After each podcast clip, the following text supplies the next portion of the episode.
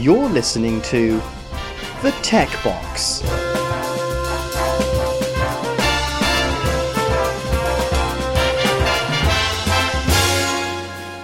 Hello, everybody, and welcome to episode 40. Yeah, can you believe it? 40 of the Tech Box. And this morning I'm joined by James. Good morning, James. Hey, Richard, how you doing? Uh, I'm I'm doing good, thank you, James. I'm pretty pretty sleepy this morning. I I, I got back uh, from holiday at some ridiculously early hour of the morning, and uh, uh, well, never mind. I'm I'm I'm I'm I'm just about functional. I'm on coffee number four, so should be all right, I think.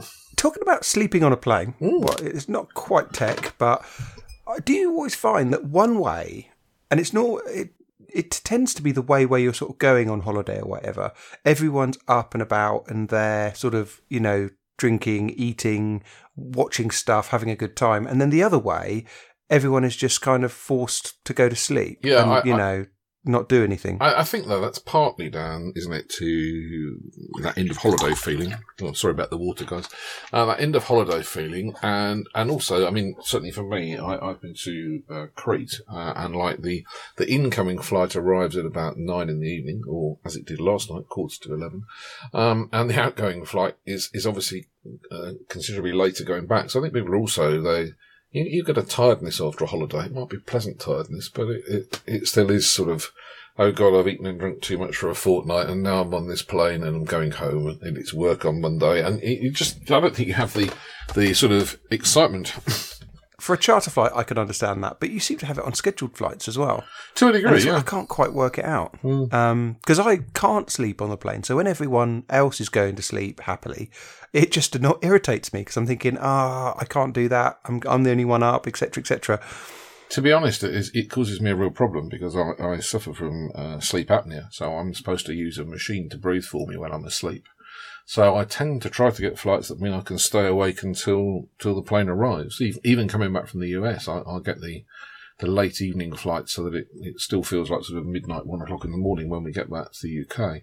Um, so falling asleep is a problem because I hold my breath, which uh, is not very clever. What is this machine you speak of? Ah, it's a machine which basically, well, as, as a lady in, in the uh, Dublin airport said, ah, it's a breathing machine. It literally has a, a face mask and pumps air down your throat so you don't um, stop breathing. Surely you'd need a tube Yeah. going all the way into your lungs. Not into your lungs, no, just a face mask like like you see on, you know, Casualty or Holby or something like that. Okay, and that sort of you don't want to get that out on the plane. Well, it needs to be plugged in, which is the fundamental problem. Ah, okay. At least it is on European flight. In America, you'd be fine. Uh, and also in America, the machines are much more compact than the ones that we tend to have here. oh, they're actually machines that they're dished out on the plane. No, no, no, no, no, no. But in America, people tend to own their own machine, whereas Oh, okay. here we have the, the NHS for a bit longer, so uh, understandably, it doesn't necessarily go for the smallest uh, option. Hmm. Okay. Well, there's a there was a glimmer of tech there in the end. Yeah, it's pretty tech, yeah, yeah. Okay, so I think the first thing we're going to have a little discuss about is two factor authentication and how we can secure ourselves uh, in the light of, uh, is it Matt Miller? Matt Miller, yeah, had Got his name right? Um, over in the States. Uh, great podcaster that we all listen to. And uh, he had his identity stolen. And it caused him all sorts of problems. I mean, uh, obviously, we won't recant uh, all of his problems, but he had several problems getting control. And I, I think he, in the end, had to use some techniques that aren't available to all of us in terms of, you know, he's a he's a certified Twitter user and he's a bit of a personality to some degree, um, but that's not available to uh, Joe Schmo. Uh, like me and you, so Yeah, yeah. You, you, you and I can't go onto onto uh, ZDNet and, and write an article and, and have somebody at Google or Twitter notice it and No. do something. And, and I, I mean, actually, I, I, I- have to say it's a very frightening sort of thought, isn't it? If you stop and think what happened to Matt, they got into his Gmail. Uh, in your Gmail, there's all sorts of stuff, but more to the point, they could get into his Google Drive, where he might well have stored uh, documents. Uh, and, and I don't know, with in Matt's case, this is just talking in generalizations. yeah, yeah, yeah. Um, but I mean, I, I found an article actually while I was away, which I, I've got on the screen in front of me, which I, I want to actually uh, have a proper read of later. But it, it kind of makes the point of the disaster that can happen to you if somebody gets into your, your Google account. You know, they, they get all of your passwords if you've got Google Password Manager running. Not just that, I was just thinking about that. How often do you get emailed a password? Often. Like a password reminder. Now, normally it's a reset, fair enough, but occasionally you'll get the actual password sent through. My my mum my mum is always sending me passwords because, because my dad never remembers them. Um, Yeah. but uh, but I mean, you'll, you'll have all sorts of secure stuff written down in Keep. yeah, As you say, you'll have documents possibly in uh, Drive. I mean, it's a real goldmine if you get into that, isn't it? Well, I mean, you know, Matt, Matt, I'm happy to say, has now got back control of his, his Google account. But what he doesn't know uh, is is quite what these creeps have copied. Uh, you know, because if I if if I if I were this way inclined, which I'm not, the first thing I would do if I got somebody's Google Drive would be to copy it, so that even if I I subsequently lose control of that account, I've got a copy of all the information. So it could be coming back for for ages to haunt him. Now, I, I had my own little brush with this last year. Um, fortunately, in my case, I was quite lucky because, um, uh, well, so you could say lucky. Uh, they they managed to get information, um, and uh, as a result, got a new SIM card on my account. And the first I knew about it was I came out of a concert, went to call an Uber home, and realised I got no signal. And that was, I think it was Saturday evening. It might have been Sunday evening, but it, no, it was Saturday. Uh, and, and I thought, well, okay, I can't do anything about that till Monday morning, uh, because customer services will be closed. Um, so um, my wife used her phone. We got an Uber that way. Um, And at this point, you just think that the phone's gone wrong. you just think the phone's gone wrong. You can't ring customer service, so you just think, well, I'll ring them up on Monday morning. They'll sort it. By Monday morning, uh, they'd um, obviously got my phone. Uh, they hadn't actually been able to get into my uh, Google account and whatever. And we'll come to that in a minute. But what they had managed to do was to use the information to bluff their way into my telephone banking and uh, empty the account in which I save money to pay the tax man because I'm self-employed.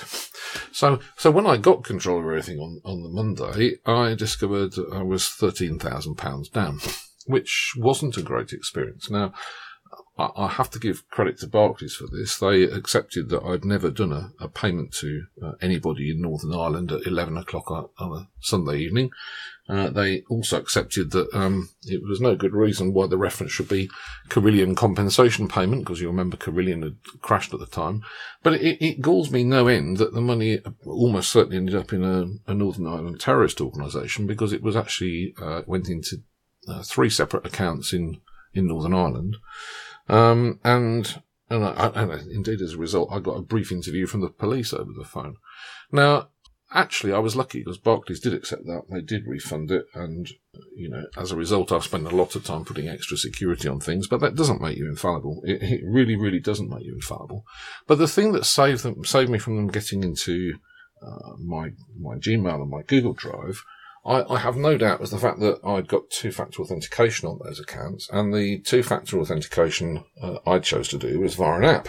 Now, uh, that worked that time. Uh, if, if you you read some articles on the web, they'll say to you even that isn't enough, and that what you should do is have a a, a totally hidden uh, Gmail account and, and, and whatever where you store uh, anything private or security wise and and it makes all sorts of this article I've got makes all sorts of points like you know how many of us have got old email accounts that we don't use anymore?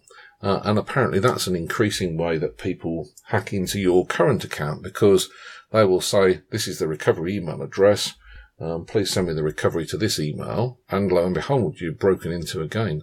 So really i mean between us all we've been chatting about about authentication and how you protect yourself from somebody um, doing this. I, I, don't think you can completely protect yourself from uh, SIM swap scams um, because uh, the mobile networks seem to be relatively easy to persuade that. Um, you, you, know, you are genuine. You you have lost your phone or, or whatever, and they send out a new uh, a new SIM. Or in my case, what happened was somebody managed to go into a store and they did it with information they gleaned about me from the internet, which being self-employed is not too hard to find. So you can do some things to protect yourself. Uh, one thing you can do is to remove mobile numbers from recovery methods. Uh, you know, Yeah. if, if, if your recovery methods don't have any mobile numbers that they can rely on, then they can nick your SIM as much as they like. It won't actually uh, find them a way in. But the other thing that we've all been talking about is is physical authentication methods, uh, and and indeed, I'm I'm partly hoping you're going to convince me to spend fifty quid by the end of this podcast, and partly wondering if I'm if I'm not right and whether whether I'm not missing the point. So. I think maybe at that point, tell me tell me about the, the physical method you've bought and how you see it working.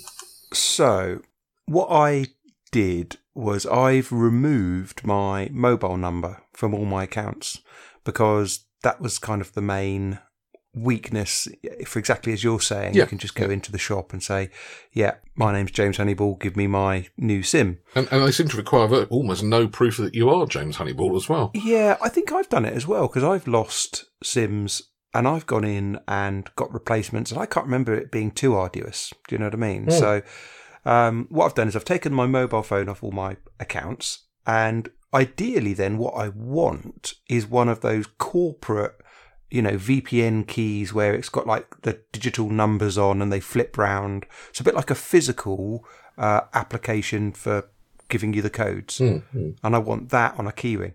And the reason why I want that, uh, and I haven't got that, is that you know I move phone, I move phones around all the time, so I don't want to set my authenticator app up every time I swap phones because it's a real pain, especially once you've got three or four authenticator um, instances on that app. Actually, getting them all set up again is a real pain.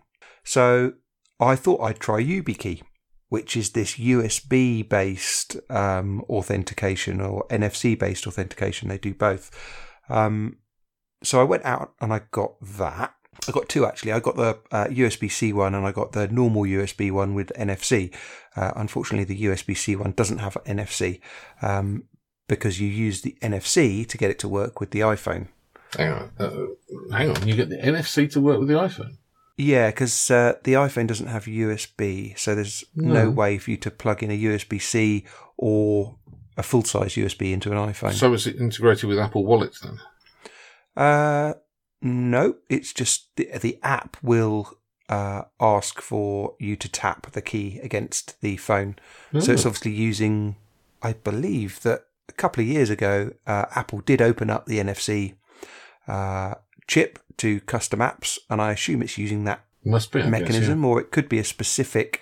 Uh, Apple may have just specifically supported the uh, security protocols on uh, these YubiKeys because. Looking at it, uh, albeit briefly, I'm by no means an expert. It does seem to use kind of like open, known standards for all this uh, authentication and confirmation and verification. So can I ask you two questions at that point then? The first is why do you think it's hard to set up an authenticator app on, on multiple devices? I, I don't think it's a good idea to do it, but why do you think it's hard? Uh, well, you could. A lot of uh, services will only let you have one authenticator app at a time. Hmm. So if my main phone on a Monday is a Samsung S10 Mhm. and on Friday I change it to be an iPhone, I've got to go onto the iPhone, open up the authenticator app, log in on a web page into all of the services that I'm using that authenticator app for, you know, deauthorize the old one, reauthorize the new one. It's just a bit of a pain. I got to say, I've never experienced a situation where I couldn't put an authenticator app on as many devices as I wanted to. But Uh, you, every time you change it in the service, let's, let's, uh, Gmail for instance, Mm. you can, I believe I'm right in saying you can only have one authenticator app per service. I mean, maybe if you can have multiple authenticator apps per service, then that's I- fine. I mean, I mean, actually, having been reading whilst I was away, by the time I finish today, I will only have an authenticator app on one device. But at the moment, I've got an authenticator app on six devices with with the logins to all sorts. yeah, but how many of them are actually usable and are kind of live? All of them. Oh, okay. I mean, I mean, to be honest, I think it's a it's a great big security hole. I will be addressing later this morning. But um, you know, I, I So you're I- saying on you're saying that on several phones you've got uh, Google, LastPass, uh, Apple, Facebook, Twitter, all with entries in this authenticator app, and you've got that on multiple phones, and it doesn't matter which one you use. absolutely. Ah, okay. Well, that's uh, that's good to know because I think that's that could be the the best way forwards because at least you you know maybe you don't want them on all your phones and leave them lying around, but maybe I tell you what, I tell you, there are two there are two things about that. One one is um, I only realised uh, uh, whilst I was away that actually most of these authenticator apps, for example, on the iPhone, you can not only have Face ID to get into the phone, but you can have Face ID to get into the authenticator app as well. Uh, and indeed on the Android versions, fingerprint ID. So, so that's one change that I, I, made. It's just that if the phone should happen to be open, you've still got a, a, an extra barrier to getting in. I mean, I, I, I think, and that's know, the Google Authenticator. No, app, this is this is actually uh, LastPass's Authenticator app. Okay. which which also, if it logs into your LastPass account, restores all of your um, security keys as well. Which is why the key thing to protect vigorously, I think, is your LastPass account. Ah, okay. So does last is it LastPass itself that is like syncing the the sort of key generating across all your devices? I think so. Yeah, because it, it's a it's, it's got its own uh, authenticator app. Ah, okay. Well, this might be how they're doing it. Then that actually could be a really good solution. Then, I mean, obviously, then you're you're uh, very much tied in with the LastPass thing, but uh, having it just as one thing is, is pretty good. Yeah, and, and I think LastPass is costing me something like twelve quid a year for the premium one, so it's not it's not outrageous. Yeah, I think I'm on the premium for it. Yeah, but the thing that, that frightens me is is somebody breaking into my LastPass account because, of course, at that point you're you're completely vulnerable, aren't you? In, All bets are off at that point, aren't they? Oh, well, it's it's exactly like somebody breaking into your Google account if you're using Google Password Manager, which is another thing that's going to be wiped off today. um, but okay, so all right. So so I've, I've uh, you'll see you'll see I've got a number of questions here because I've I've quite, been thinking quite a lot. So so you're now saying okay, so now you've got your YubiKey and you've got your iPhone. What are you securing on your iPhone with the YubiKey? So the YubiKey. Uh, uh, the, the way I'm using it at the moment, um, and as I say, I'm no 100% expert. It's just the alternative for that sort of first time new machine verification. So as soon as you try and log in on a new machine, one that hasn't already been trusted, it will challenge you and only accept the YubiKey to um, log in. As your only way in. Because what I've done with all of my devices is, is I've set them so they log out of, of LastPass in particular whenever I power down the machine. Yeah. Uh, and so, so would you have to use the YubiKey every time you reboot the machine? No, in that doesn't situation? seem to do that. No, no. Because one of the things that really worries me about this is um, is physical security of the YubiKey, and and not just it being stolen, but I can just see me sort of packing my bag to go and work somewhere 80, 90 miles away, get to the other end, power the machine on, only to discover I've left the damn YubiKey at home, um, which would completely defeat the objective. I then couldn't get into my machine, and, and also you have this question of somebody steals it, or you leave it lying around, or or or any one of a number of situations where in that sense, I think the security offered to me by Face ID on my iPhone, which I certainly am not going to get 80 miles without realizing, um, I think that's probably better as a physical thing for me, as long as nobody can get into the iPhone. Um, yeah, the key thing here is it seems to be that you need the password.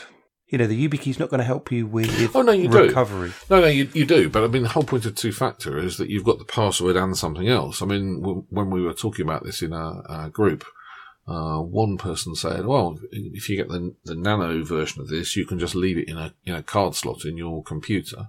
And the other and another one of us said, "Well, I keep my key with my laptop." And I'm, I'm thinking, well, in that case, really, you've not actually got two factor at all. What you've got is somebody needs to know your very complicated password.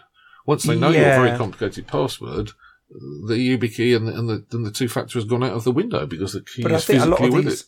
a lot of these attacks are done remotely, aren't they? I mean, I think um, Sure, sure.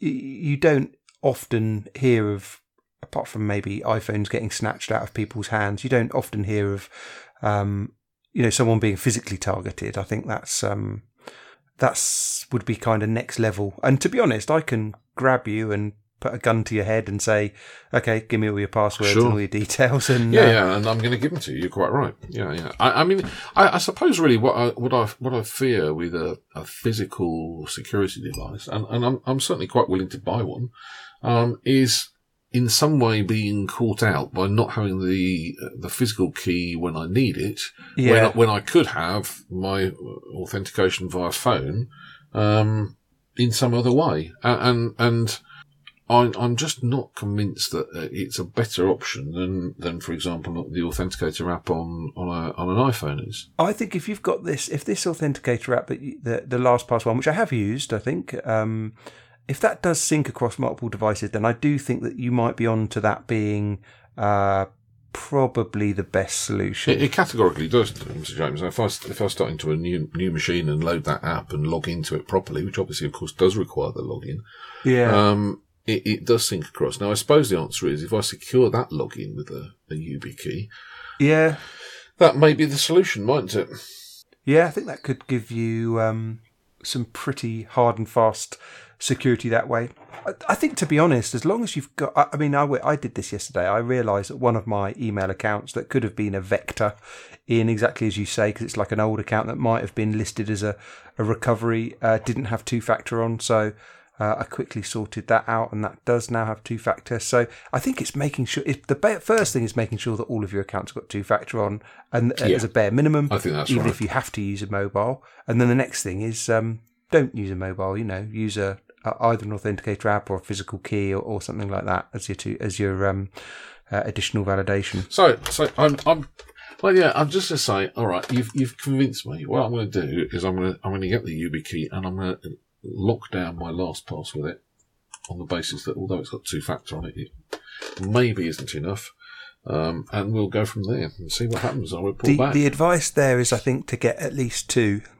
So because you can do uh, up to five Right. on an account, and uh, yeah, you don't want it just to be one that uh, either you know you put in the washing machine or you so my guess chuck in the bin or something. my guess is the two you'd go for would be the uh, NFC USB A and the USB C.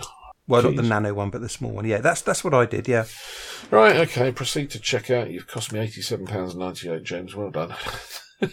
but no, I, I think you could have saved me. It could have saved me more. So it's, um, yeah, that's what worth doing, I think. So five G. 5G, yeah. Well, I, I, you may remember me moaning bitterly about the demise of my uh, EE um, mast locally. Well, the thing that really irritated me was they wasn't. They wasn't. Oh dear. See, I told you I had much sleep. They weren't straight about it. You know. Um, It was some nesting peregrine falcons or something. Well, it? yeah. One one minute they, they, they tell me in writing that the problem is a new building that's been put up that blocks the uh, the local tower from the network, and then two days later, in the local press, there's this you know mobile phone service in your area has been destroyed by some peric- per- uh, ugh. theory. Me, it is really bad. Peregrine falcons nesting on our our uh, base station. Well. Yeah, great excuse because obviously they can't can't mess around with nesting peregrine falcons. But all I can say is when I drove past the base station this morning, it seemed to have an awful lot of pigeons nesting on it, which suggests suggests to me that there aren't very many peregrine falcons in the area. Do you think these have been misidentified and they're actually just uh, fairly swift uh, pigeons? Well, I got to say, I actually asked them in, in an email to which they didn't reply. You know, I said, well, obviously, I completely understand this, but what we're going to have next, bats or great crested newts? they they didn't come back to me on either of those. Um, but anyway, it does seem to have had a very happy um, outcome from from my point of view. I mean, the, first thing to say is they've restored the 4G signal. Um, it, it isn't actually as good as it was before. I was regularly getting over 100 megabits a second, but it's still well into the 80s, which is uh, considerably more than I was getting before. Um, happily, of course, it took, also took out three signal, um, and and that's not happy. But but what has happened is that, that now three has been restored. They have a, a much faster signal up there as well, um, which is quite good. But the really interesting quirk is that if you look at the EE uh, 5G uh, service map, um, it would seem that their way of resolving this is that they've put in a new link somewhere into the middle of Birmingham, and and so there's this nice 5G spur, uh, of which I'm slap bang in the middle. So immediately before I went on holiday, the launch was about ten days before, from recollection.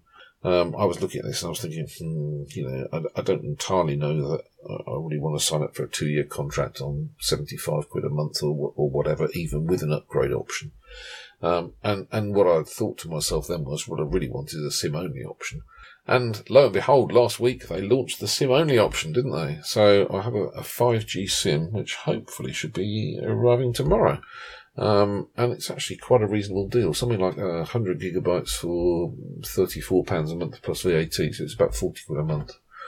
It's Um, not, it's not criminal, is it? it's not. It's not appalling, is it? And uh, to be honest, I'm not likely to use 100 very often anyway. I mean, I've just used been away on holiday for a fortnight and used 30. Um, and and I might say, just as a as a thank you, the VPN you helped me set up worked an absolute treat. So thank you for Ah, that. brilliant. Um, but it, it um, yeah, I don't think I don't think 100, 100 gigabytes for that price is, is outrageous. And so, certainly, if you if you like to think you're into tech and whatever, and you want to have an opportunity to experiment, it's a twelve month contract. Uh, so all I now need is a five G phone, which um, which may also have been solved, but we'll uh, we'll see about that. That should be arriving tomorrow as well. This gives you the perfect opportunity to get the uh, LG V50. Uh, indeed, it will be arriving tomorrow. Aha. So I'm looking forward to this because you and I both like LG phones, don't we? In fact, the only Yeah, the only problem is that the V30 Plus has been sitting in the corner weeping since I, I told it the news. Um, but um, but no, so I'm looking forward to that. It should be quite interesting to see how that goes. I I don't know it's going to make an earth shattering difference, but I mean it's it's actually costing me something like ten pounds a month more than my existing contract, which is a um, a 30 gigabyte contract. Um, so for an extra tenner a month, I'm getting 70 extra gigabytes a month and it's 5G where there is 5G coverage, which of course is going to be a limiting factor for a little while.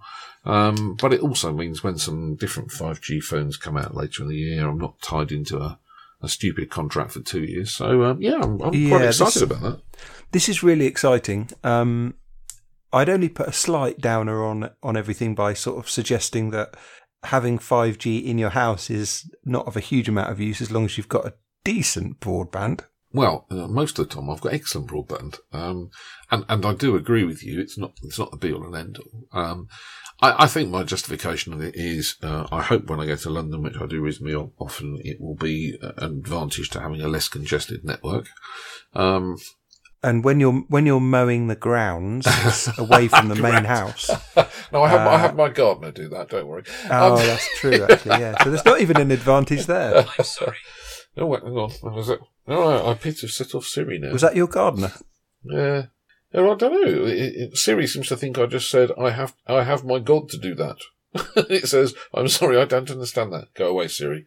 Um, no, I, I mean, I, yes, I'm bound to agree with you that it's of limited use while you're uh, actually at home, uh, especially if you've got decent broadband, which touch wood most of the time I do. Um, on the other hand, uh, as an opportunity to play with the tech, Yeah, there will yeah, be yeah, there, will, there will be a few occasions that I actually use it in anger, and I don't think a ten pound premium for um, for for what I'm already paying, especially since I get an increase in data, is so terrible. And and it does give me an excuse to get the V50, doesn't it? So Yeah. you know, pretty much every way around, I'm I'm quite happy with that. So where are you getting your V50 from? Um, well, I would have to say to you that it's a fairly famous V50, and, Yeah, and it comes okay. from the same think I know. location as, as the HTC 11 I used to have, the beautiful red one. Uh-huh. So, so Yeah, I'm very, I'm very jealous. I, I'm kind of desperate to get a new LG because I'm sort of stuck on the uh, G7 and the V30 at the moment, and it's really difficult to actually get hold of these new LGs. You can't really get the uh, the G8 with the triple camera very easily at all. no, You can't. You can now start to get hold of the V40 fairly commonly, and that's one that I might actually investigate because the price on that's coming down quite nicely. V40 Um, looks quite nice, although Andy had one, didn't he? Didn't like it. He didn't, but Andy seems to not like LGs when he has them for the first couple of weeks. Yeah, he's, So, he's a fair weather needs- LG user, isn't Yeah, he? Yeah, he needs to be forced to use it for a longer period of time so he can sort of uh, get used to it, I think. But the thing is, I only have one very specific problem with the G. Actually, I've got two specific problems with the G7 to stop it being absolutely perfection, uh, and that is the LCD screen is excellent, but it's not as good as the G6 screen. Um, the contrast and the blacks aren't quite as good, and it doesn't support uh, Dolby Vision as per the G6. Um, and the other thing is the camera processing is a little bit uh, too aggressive. Uh, I still think they had an absolute sweet spot with the V30. I still think the V30 is Yeah. one of the best cameras around. The It, it's the oldest phone I've got, and, and the reason I've hung on to it is exactly that. I think the camera is very good on it. Uh, th- th- I was just playing about with the S10 versus the V30 this morning, and the S10 uh, over processes and doesn't get as as as pleasant. No, it's difficult to describe this because the S10 will produce very punchy, attractive photos across the board. You know, nice bright colours, engaging, you know, good dynamic range. But the V30s are more natural and pleasing from that point of view. Yeah. Um, so, and the G7 seemed to be more of a sort of a Samsung style processing uh, than uh, the, the the classic LG natural processing. And I'm desperate to know whether the G8, the V40, and the V50 um, have better processing. You know, either better version of the G7, i.e., not quite as grainy and gungy, um, or whether it's back to the sort of V30 iPhone style natural kind of pixel look of photos.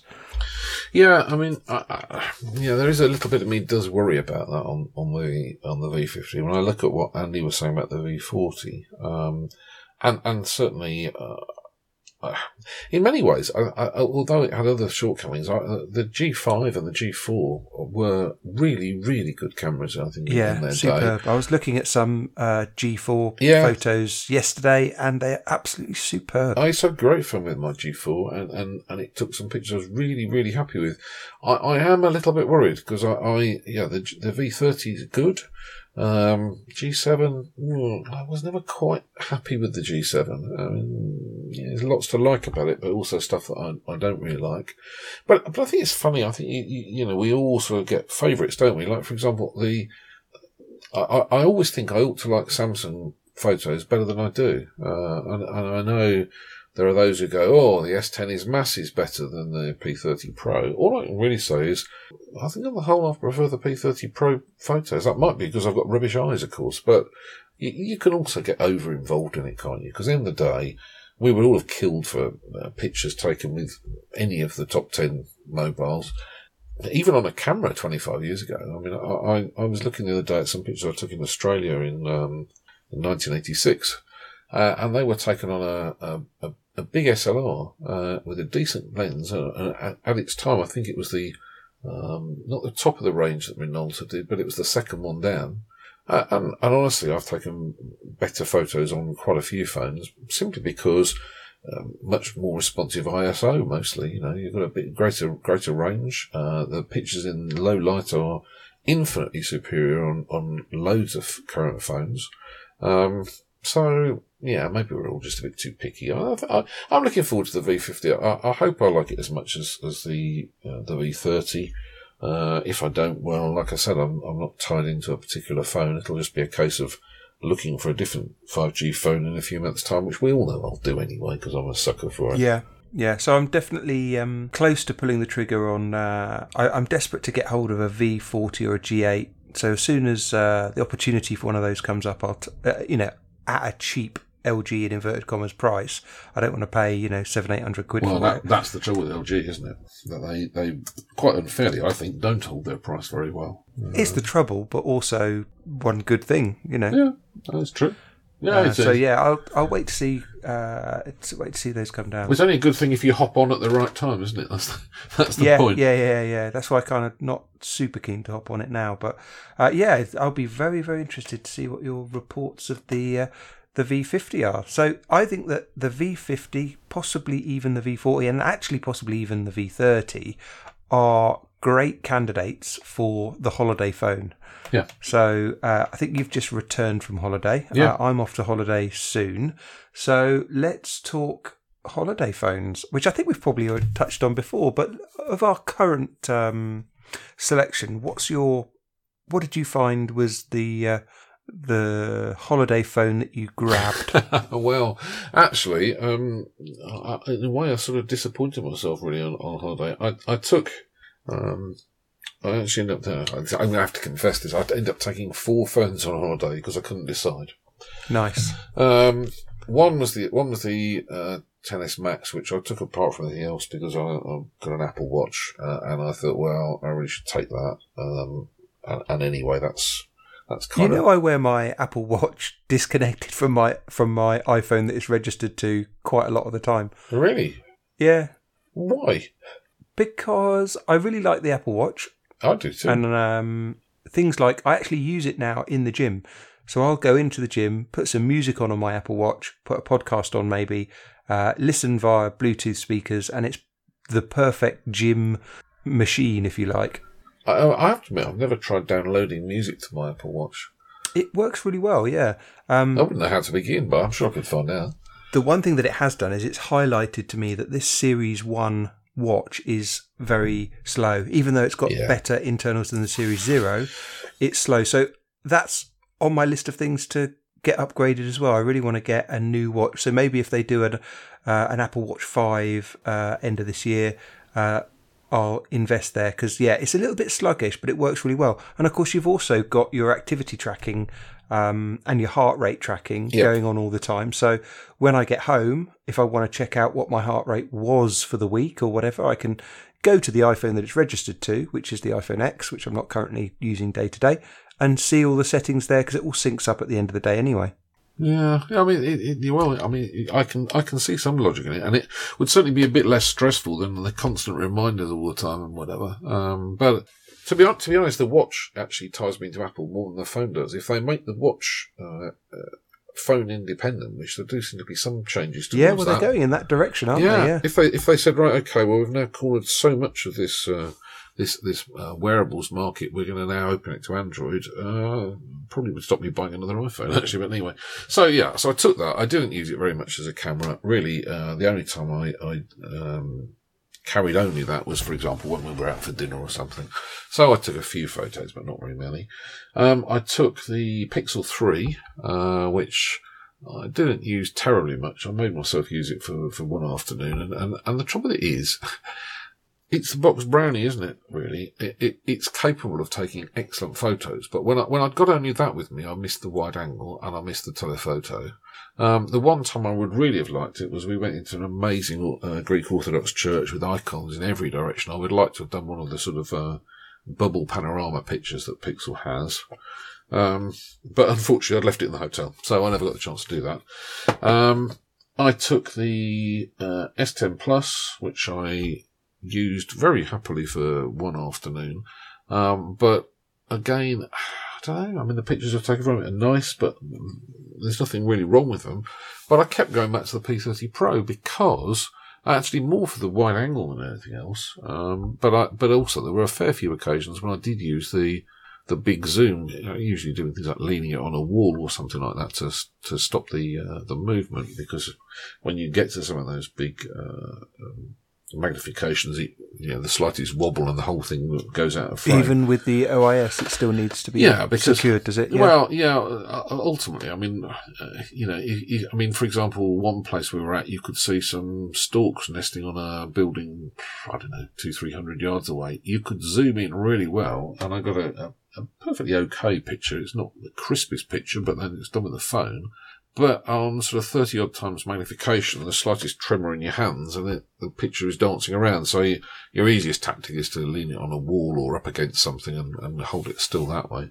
yeah, yeah. But but the problem really was, although I wanted to use the others, I kept coming back to no. I'm going to go back to that, almost like it was a you know a, a, a comfort blanket, really, because it would just do everything. And uh, it's not a perfect phone, it's not a perfect camera. I could come up with a few faults that I don't like about it, but it ticked most of the bases. What I, what I really want is a, a a Pixel Four with a wide angle lens. I think. Yeah, I could, yeah. I could kind of do without the telephoto, although I did find uh, I did use that quite a bit. But something with the quality of the pixel, but with a wide angle lens, that, that, that, to be honest, really disappointed me. I thought, oh, I can get by without that. But the, the number of photos I took on wide angle, yeah. because we were going around historic sites, we were up in the mountains. Uh, we had a truly terrifying drive through the mountains when Google Waze sent us the most direct route that basically meant we went something like 15 miles down a road with no crash barriers, nowhere uh, wide enough for two cars, so you had to look for passing places, and hundreds of meters drop on the side. This sounded absolutely terrifying. It was. It's the most frightening piece of driving. I mean, actually, it was okay, but it's the most frightening piece of driving I have ever done. It- even worse than when I went uh, from to Granada from the south of Spain in 1985 before they built the six-lane motorway. it was just terrifying. I mean, spectacular views, but I mean, we saw a couple of motorbikes that had gone over the edge, and, and the, the people on those motorbikes wouldn't have come back from it. It was a long, long way down. Uh, yeah, and- it's a weird thing to not have barriers on a road like that. Well, well, if you look at it the map subsequently, it, it's shown as a minor road. Uh, and actually, you know, I, I, I said to my wife when we got to the end, I, I hope to God there's another way back because I'll, I'll do it if I have to. Because obviously, if you're 30 miles away from where you're staying and you've got to go that way, it's your only choice. But in fact, there was a, a road along the coast which was about an extra 20 miles longer, but which was a perfectly serviceable road. It still went over the mountain, but it did have crash barriers and it was two lanes and indeed a coach could go along it. But this road, the worst thing about it really was that, that there was no warning that there were going to be no crash barriers. And there was no warning the road was going to get too narrow to turn round in, because there's no way you could have turned round. Um, and indeed, we met about four cars coming the other way, and it was a bit of a case of right, hang on, there's a bit there. If we drive up into the uh, against the rock, they can just about get by the other side. It was the most frightening drive I have ever done. I take it you didn't want to be the one overtaking on the outside any, at any No, time that, that- you met someone. That was the that was the only only really good thing about it was that, that, as, that every time we met somebody, it so happens I was on the, the hillside of the, the road, not the outside of the road. Uh, and, Right, and there was yeah. there was one occasion when the guy coming the other way pulled over. Um, so that we would have had to go around the outside of him, but but fortunately for me, I was able to pull over into a bigger space, so he had to go for it anyway. Right. But no, it was one of those ones you get to the bottom, and, and actually, I, I was in a way I was quite pleased. But I think the fact was I, had so little options to what I could do. You couldn't really afford to be frightened. You just had to get on with it. yeah, no, it's Um, interesting the way that you, you only worry about it afterwards, don't you? Because the sort of the adrenaline and everything keeps you uh, on task during it. Unfortunately, I, can, I can't persuade my wife to drive abroad. So uh, what I could really have done with is a stiff drink at the bottom. Yeah, yeah, yeah. But um, but no, that wasn't an option either. But uh, yeah, so it's uh, yeah, interesting. But there we go. Never mind. Holiday's always good fun. Okay, so so your recommendation is the P30 Pro, Yeah, I which mean, obviously I don't have, but do you want to borrow it? I, I think you're right. I mean, basically, if you put a wide angle for me, if you put a wide angle lens on the iPhone, then that's the perfect device because uh, I do really like live photos. Yeah, yeah. I mean, I mean that would be good too. Yeah, although if the new new iPhone's got a wide angle and a, a better zoom, I mean, it's pretty good. Let's be let's be honest. The, the iPhone camera is not a disaster, is it? It's a pretty good camera, but I think it is surpassed in a number of ways by a number of Android devices. It's so fast, usable, and pleasing. The results uh, that I would be very happy with an iPhone 11 with a wide angle camera, which is heavily rumored and Yeah. leaked. So I'm really looking forward to that. And also, obviously, the Pixel 4 has been leaked with two cameras, and you know, Google have have had a real hard time trying to justify their Pixel range. Um, outside of sort of camera geeks and absolute uh, Google geeks, It's too expensive. um, it's way too expensive. But if they're going to put two sensors on, if they don't, if that second one isn't a wide angle, then I mean, I think we might as well just uh, they might as well just pack up and go home. Really, Yeah, I think that's right. I mean, I might say I would probably be, well, I'm sure I would be much happier if I'd not gone for the 10s Max. Um, because I had the, the 10, uh, and, and I absolutely love that phone. The 10s Max, I, I, as a work phone, it's great because, like, for example, you can use a calculator, it's good. If you want to download a spreadsheet, it's great. But in terms of taking it around and using it as a camera, it, it's just that bit bulky. I wish I'd got the, uh, the 10s, to be honest. And, and actually, that's probably more likely why I would upgrade than any any other single reason because the phone itself is, is still fast and responsive. Uh, I still like it, but it, it, is a bit of a chunk in the hand. So if they bring out an 11 with a wide angle lens as well, yeah, it's going to be take a deep breath and spend a lot of money, Tom. I guess.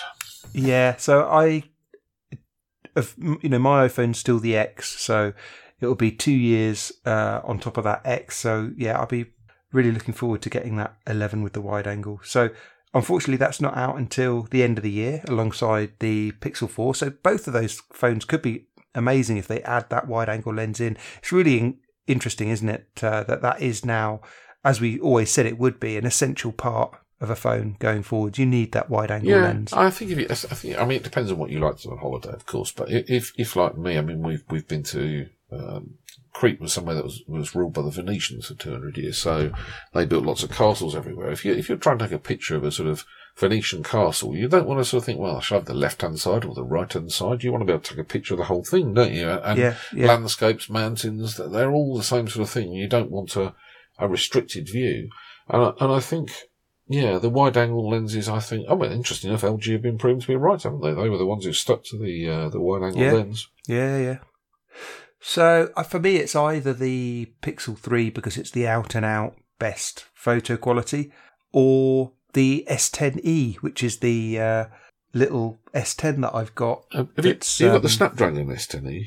Yeah, So you could put the, the, the Pixel camera on that.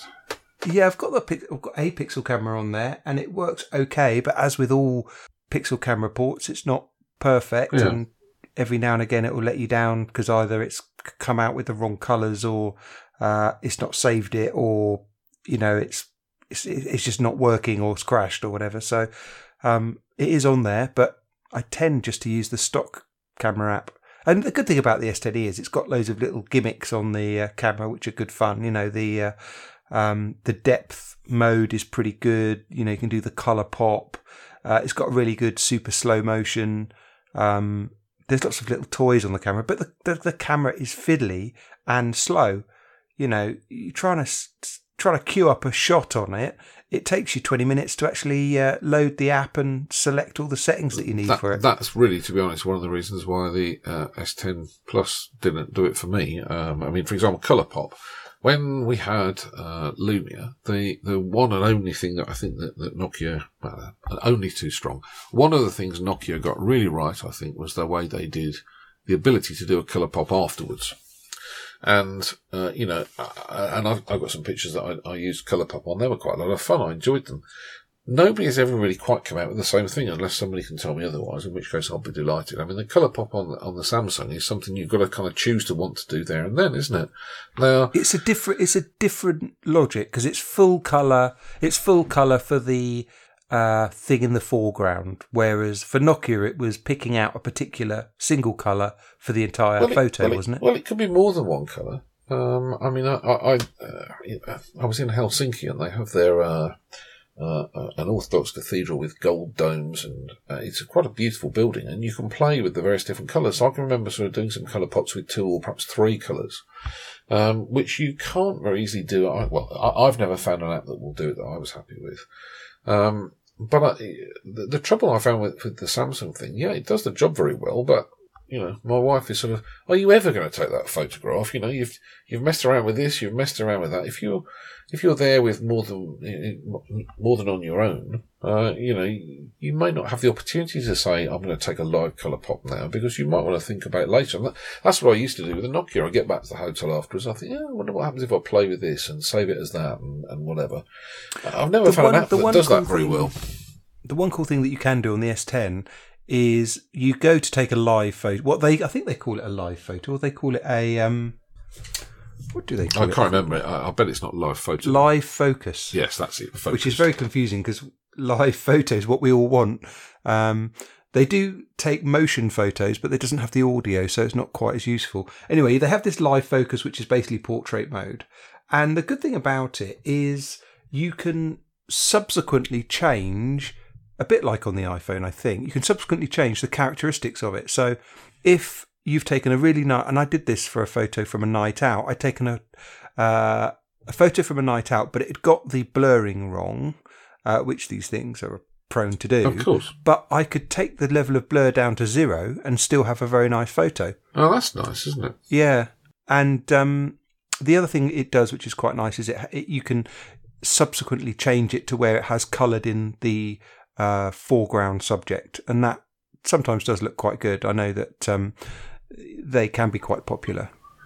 Yeah, I mean, I mean, none of these is perfect, is it? And, and I think one of the things that, that I mean, we've said this before. I think you're prone to this a bit, but not as bad as me. Maybe I'm.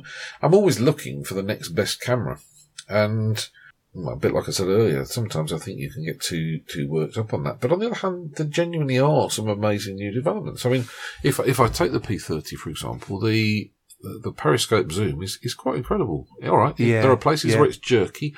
There are certainly a couple of magnifications where it sticks to the wrong lens. I think. I mean, I think it's about somewhere between three and a half and five. You're actually better to either stick to three or to go to six. Yeah, I've seen that. Yeah, yeah. Uh, and there's another point somewhere in the sort of 10, 11, 12 range as well. But in between times, what it actually achieves is just astonishingly good. Um, and, and so that's probably why we do get heads up with this because there are new developments that, that do make a huge difference. I mean, just look at the Pixel camera, for example. That that, that kind of revolutionised things. I mean, so, some of the pictures you can take with the Pixel are just amazing. Um, so yeah, lots to look forward to, isn't there? Yeah. So, and so what are you going to take on um, holiday then? That's the question. So yes, I think I'll need to be thinking. I need to think on it a little bit more. I think. I think um, it's kind of like I do like the interface on the Pixel. Obviously, it's nice and clean and um, very simple, and the and the camera's nice. The camera's brilliant, in fact. But the S10e does have all these bells and whistles that are sometimes useful in a sort of holiday scenario. So. Uh, That, and that, that's the, yeah, that's the classic catch twenty two, isn't it? That's that's kind of exactly why I took the Pixel and didn't use it very much because I wanted the bells and whistles. And, and the one time I wanted the one specific bell and whistle, I'd left the damn camera in the hotel. Um, but yeah, we we we all do sort of get attracted to the well, this camera can do that and this one can do that. Um, really, it'd be kind of nice to get a big hammer, mash them all up together, and get one that does everything. But I suppose it would actually do nothing as a result, wouldn't it? But but no, the, the, it's an almost impossible choice unless you, unless you're actually prepared to wander around somewhere with an entire bag full of cameras. Uh, which, yeah, which I I'm don't not. really want to. I don't really want to take multiple things. It's just it's more things to worry about, Yeah. really, isn't it? yeah, so, yeah, absolutely. um, we'll see. I'll uh, I'll uh, report back in a in a future episode as to which way I went with it. Uh, so the next thing that I was going to mention was to do with holidays, which uh, the one thing that I will be taking is my Samsung Tab S5e. Now I have to say I haven't seen the uh, S5e tab, so I'm I'm going to call that one up on uh, on Amazon to have a look at that. And the reason I haven't is because I've got an S4 tab, so there's not much point in looking at that. So imagine the S4 Tab. Yes. Uh, make it much lighter and thinner. Make it nice and sort of metallic-ish It's got feeling. It's got a distinct iPad Pro shape to it, hasn't it? Yeah, it's kind of very iPad Pro-y. Uh, take the bezels right down uh, across the sides and the uh, top and bottom. Um, unfortunately, ditch the headphone jack, which is kind of crazy, but it is genuinely it is genuinely thin. There's a really nice case that I got for it, which was this official Samsung case, which attaches magnetically, so you don't have to sort of clip it in like the old Tab S1, uh, or I think on the Tab S4, it's just um, sort of cheap uh, corner held in, isn't it, into the Uh, cases? to be honest, I don't know. I just got a generic case of my S4. Yeah, I don't think that the I don't think that there's a nice fixing mechanism on the on the Tab S4, but on the S5e it uses magnets and it's really nice. So So I wonder, even wonder where with that idea came from. uh, is, is that the same as the uh, iPad Pro as well? Is it? I, I think it's a blatant rip-off of the um, of the iPad Pro.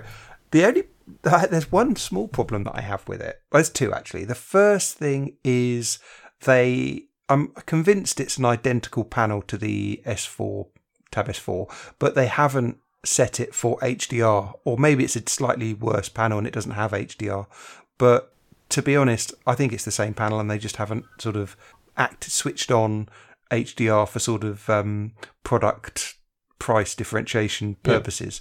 But to be fair, you know, the OLED panels on these Samsung tablets uh, are great. And do they really need HDR? It's a nice bonus, but if it doesn't have it, it's not the end of the world, I think No, it should So be it- right.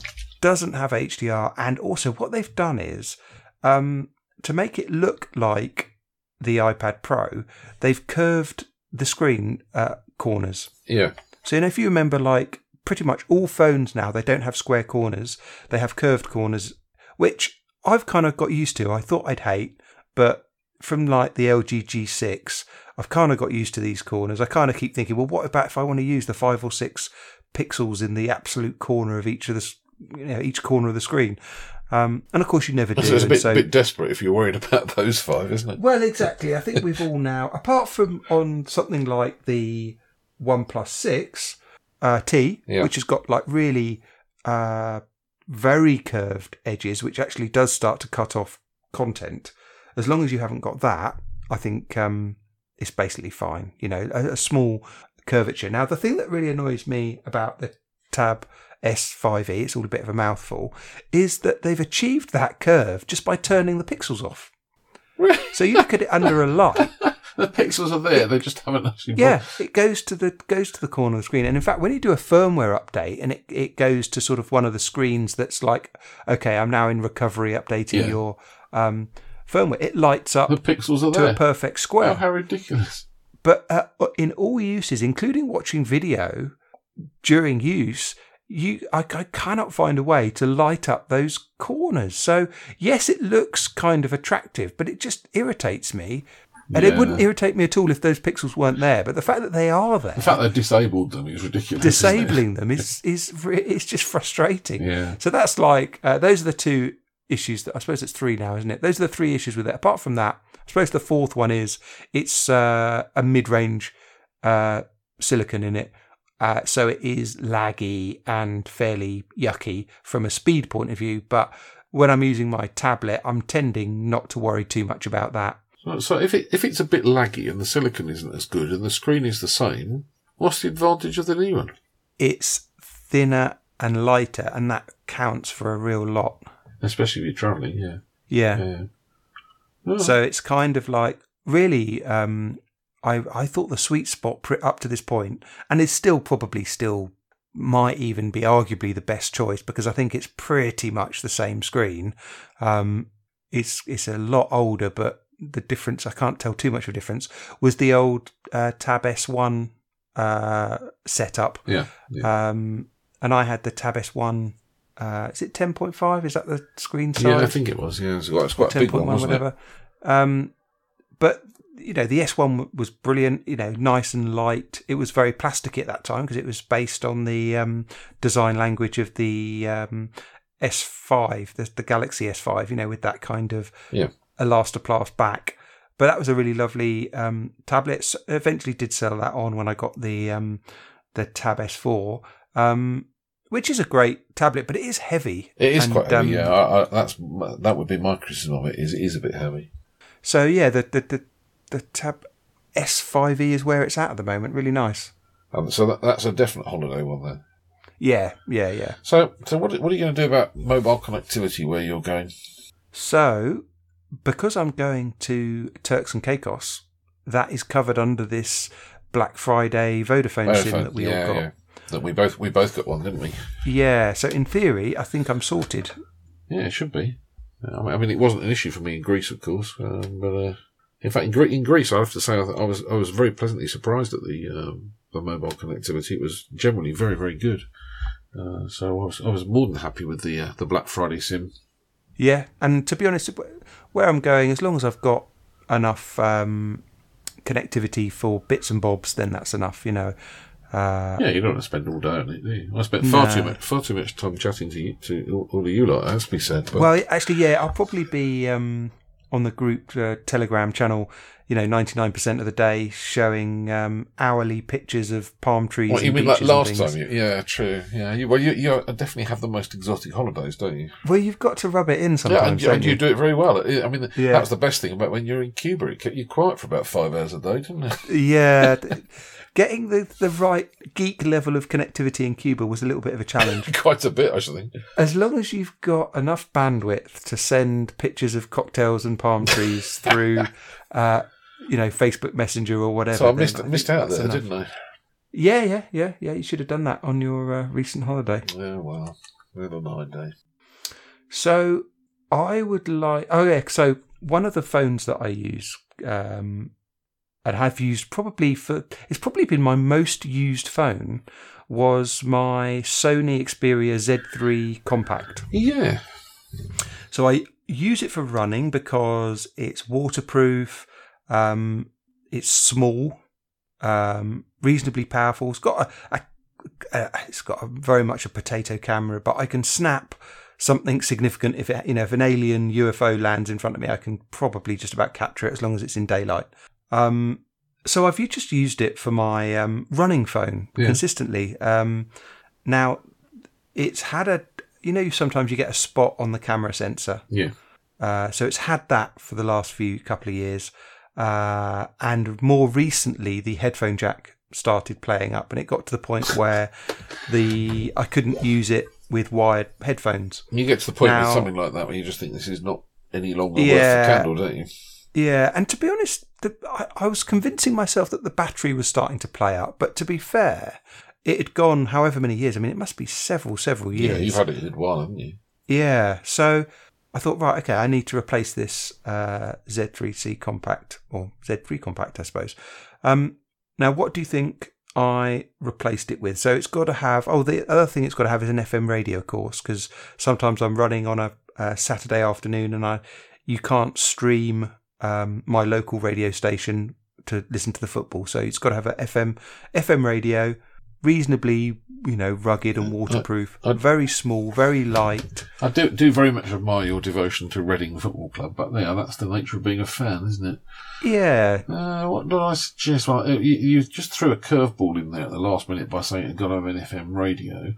So I think I probably would. Uh, I mean, does the Z5 Compact have a, an FM radio? I'm not sure if it does.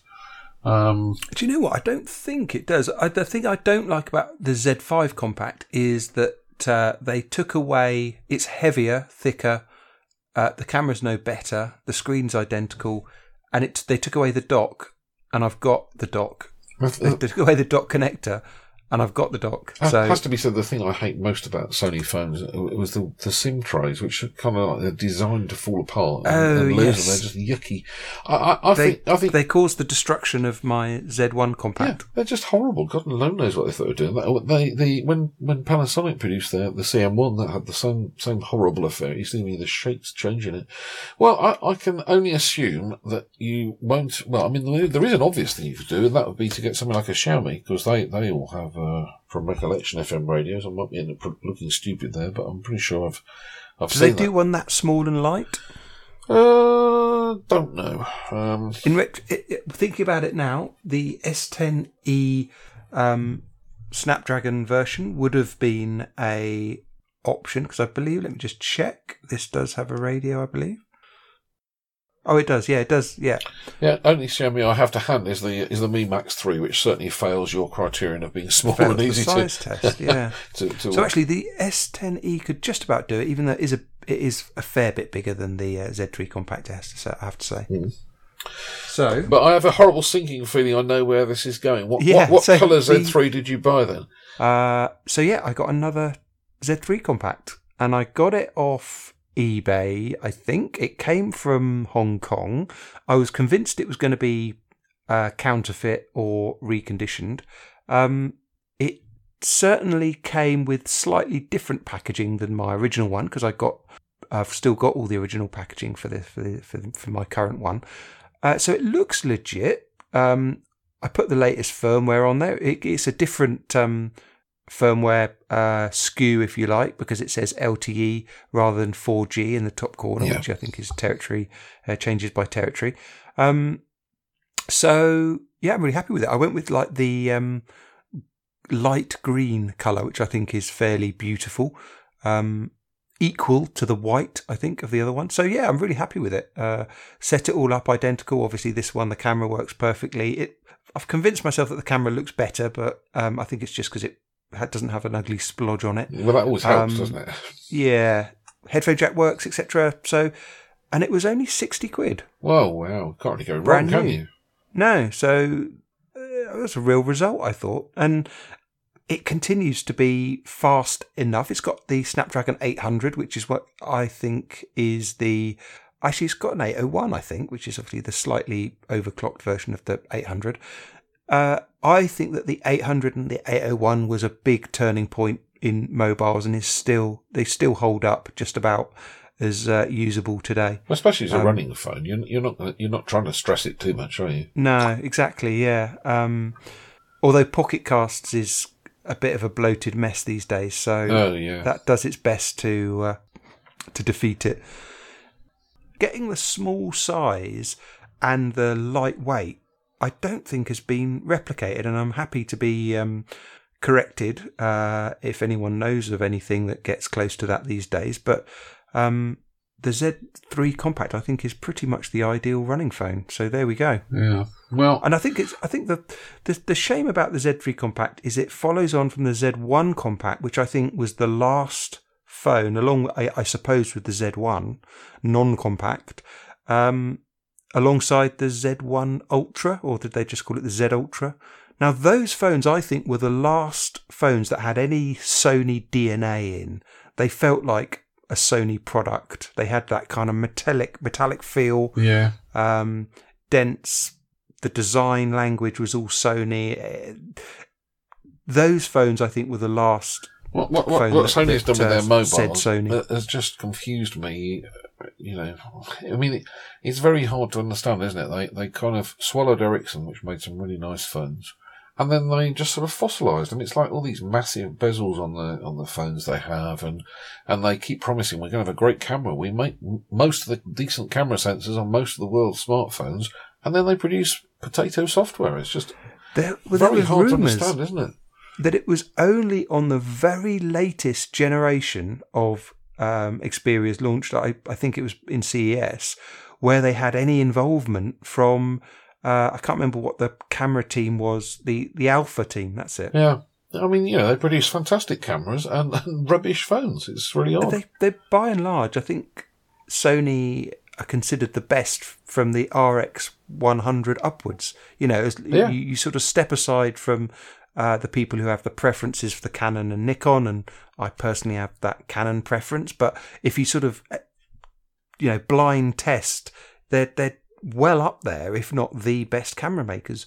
What and to, the the good, I suppose the one good thing about it is at any time, Sony could release the ultimate Sony phone with the ultimate Sony camera, the ultimate Sony music experience, the ultimate Sony um, industrial design. I, I'd We're just it- waiting for them to do did. it. I would love it if they did. I mean, you know, Sony Sony bought. Uh, going back to that Minolta I mentioned a while ago, they bought Minolta's uh, camera business, didn't they? And and they rolled that into their own business, and, and they produced some fantastic cameras. Uh, uh, in fact, I very nearly bought one before I went away, and and. And then I thought, no, I know what would happen. You you would sort of say, well, I can do this on the phone. Why bother with the camera? And it would just become a another thing to carry around. But I came very close to it. But but yeah, it's it's it, it baffles me. They produce such good cameras and such bad camera phones. Yeah. Well, I think that they've at least done something interesting with the their latest generation to go with that super tall screen, which not my cup of tea, but um, it shows that they're at least doing stuff and they're still alive and kicking. Um, I just wait for them to release. I've always been a fan of Sony's. I Yeah. just wait for them to release that um, Sony industrial designed, brilliantly cameraed uh, smartphone, Yep, which absolutely right. So, hopefully will come in the future. let's hope so. Okay, all right. We'll have a good uh, next couple of weeks, Yeah. Richard. Great, and great, uh, great to chat, James, and uh, I hope you have a great holiday. And, and make sure you take the right phones, even if it isn't those two. we'll do, and I'll let you know. Yeah, do. Cheers, then. Bye bye. Bye.